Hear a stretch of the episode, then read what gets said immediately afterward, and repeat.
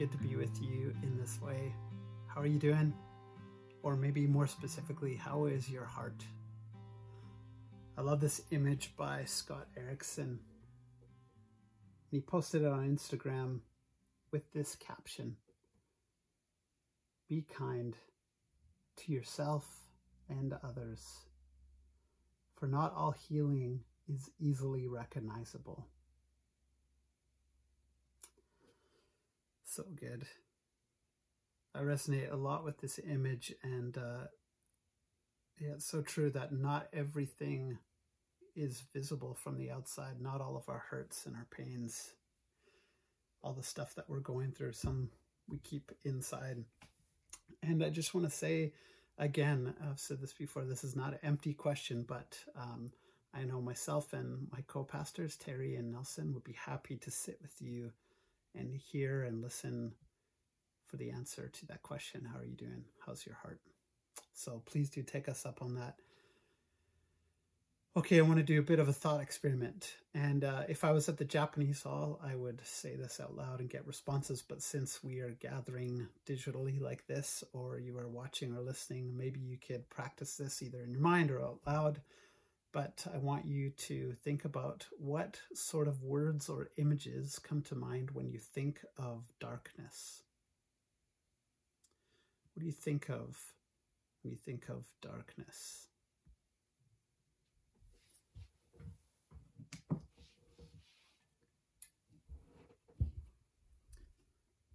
What sort of feelings surface in you as you think about darkness?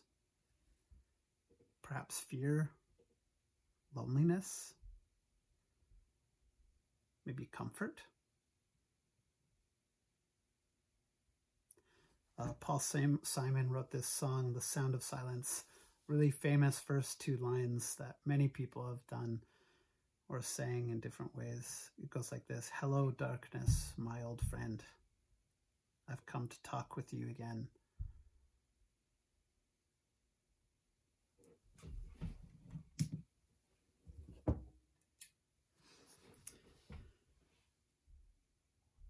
Think uh, today's lectionary readings can bring comfort to all of us, no matter how heavy or light our hearts are or how we relate to the dark.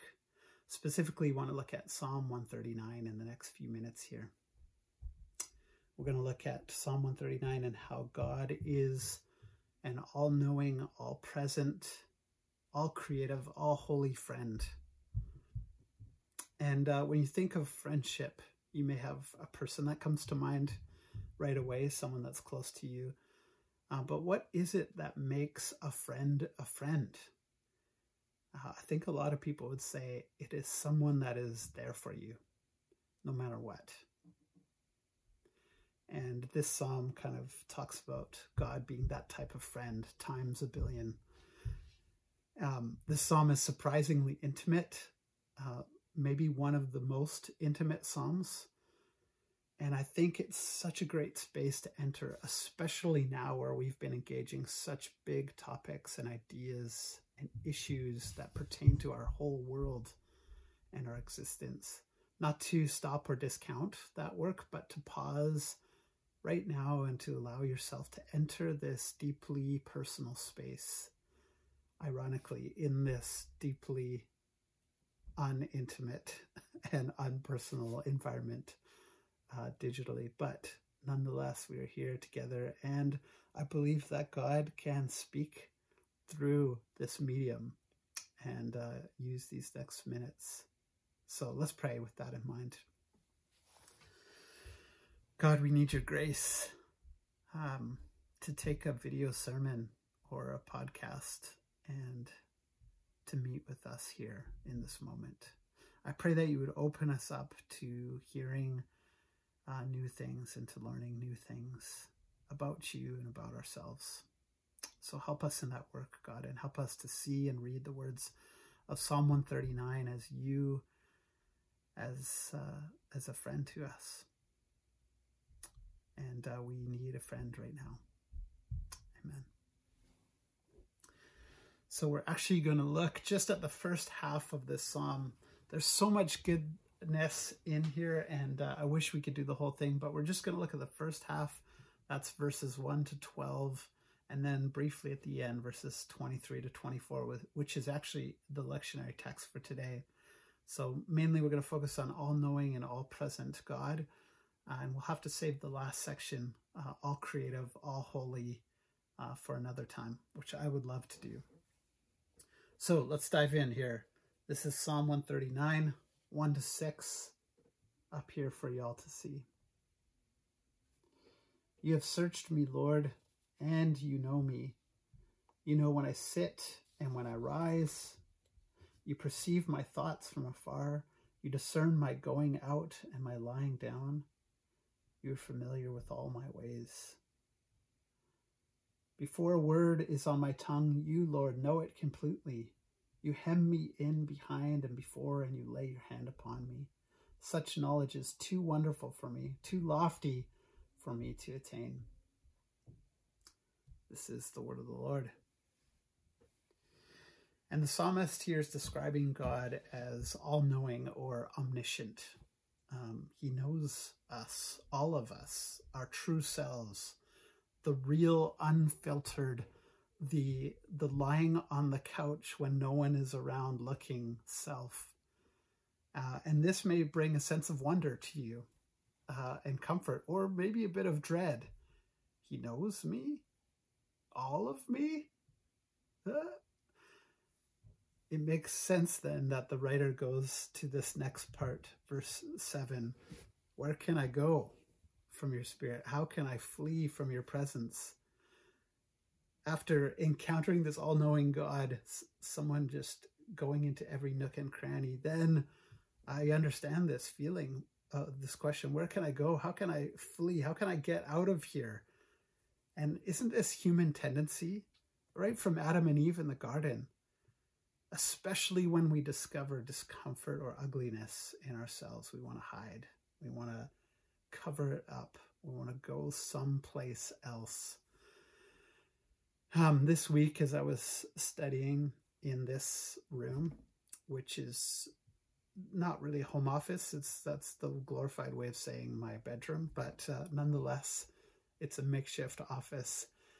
And uh, I uh, I often have this bad habit of midday cracking open a can of Diet Pop, and I'm not proud of it. I don't generally advertise this or talk about it, and especially like most unhealthy things in my life, I don't want my kids to adopt these behaviors. So last week I was doing some work. I had a Diet Pop right here, and I could hear my kids coming into the room and so just quickly, quietly, I just kind of pushed the pop can into the corners, into the shadows behind my computer monitor. Just far enough out of reach and out of sight that I wouldn't have to address it or deal with it with my kids. Um, and I'm not sure why. I think maybe because it's a bit uncomfortable for me and I don't want to go there. I don't want to talk about it even now as I'm saying it, I'm thinking, why did I mention this on uh, on video? But uh, I'll probably regret it tomorrow. But there's a similar thing going on here in Psalm 139, and the psalmist is saying God is there, even in the shadows. So it continues in verse 8. Read with me. If I go up to the heavens, you are there. If I make my bed in the depths, you are there. If I rise on the wings of the dawn, if I settle on the far side of the sea, even there your hand will guide me, your right hand will hold me fast. The author now is talking about God as all present. He's everywhere.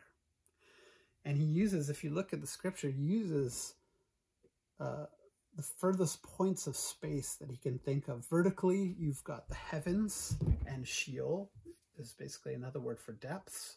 And then horizontally, the wings of dawn or the east, and the far side of the sea, which, if you were in Israel, would be the west. North, south, east, west, expanded, extended, everywhere God is and God is present. Then there's this verse about darkness, and this is where I want to camp out a bit. Verse 11 If I say, Surely the darkness will hide me, and the light become night around me, even the darkness will not be dark to you. The night will shine like the day, for darkness is as light to you. And I think uh, this is a good point to pause and ask the question what do we mean when we say darkness? And uh, to help in this question, I'm going to enlist the help of an Episcopal priest slash theologian, a psychologist slash spiritual director, and uh, at the end, a poet. So, first, let's hear from the Episcopal priest and theologian Barbara Brown Taylor from her book, Learning to Walk in the Dark. Listen to these words. So, she describes darkness like this Darkness means different things to different people. In the lexicon of my subconsciousness, sorry, in the lexicon of my subconscious, Darkness is shorthand, a shorthand for anything that scares me, that I want no part of. Either because I'm sure I don't have the resources to deal with it, or I don't want to find out. The absence of God is in there, along with the fear of dementia, the loss of those nearest to me. So is the melting of polar ice caps, the suffering of children, the nagging question of what it will feel like to die, if I had my way, I would eliminate everything from chronic back pain to existential dread from my life and the lives of those I love.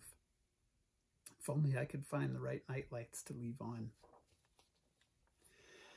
I'd like this. I think it's so helpful. Uh, and Barbara Brown Taylor is uh, not referring to darkness here as evil per se, but as those things that we avoid or hide from, or maybe are scared of, because they're hard, ugly, or uncomfortable.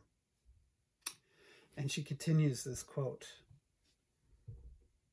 I've learned things in the dark that I could never have learned in the light, things that have saved my life over and over again, so that there is really only one logical conclusion. I need darkness as much as I need light. So good. Gerald May suggests that the dark night is profoundly good. Gerald May is a psychiatrist and theologian who did some interesting work combining spiritual direction with psychological treatment. And so in this, he's referencing the dark night of the soul, which is an ancient idea uh, that has meant different things for different people, but is originally traced back to St. John of the Cross, a Spanish priest and mystic, and also has been given the awesome title of mystical doctor of the church. So if you're ever going to read some St. John of the Cross, you can say, I'm just going to go visit the mystical doctor, and uh, everyone will know what you're talking about. No, they won't. Anyways, he continues this uh, this quote by saying, The dark night of the soul, uh, referring to the dark night of the soul, the dark night is a profoundly good thing. It is an ongoing spiritual process in which we are liberated from attachments and compulsions and empowered to live and love more freely. Sometimes this letting go of old ways is painful, occasionally even devastating.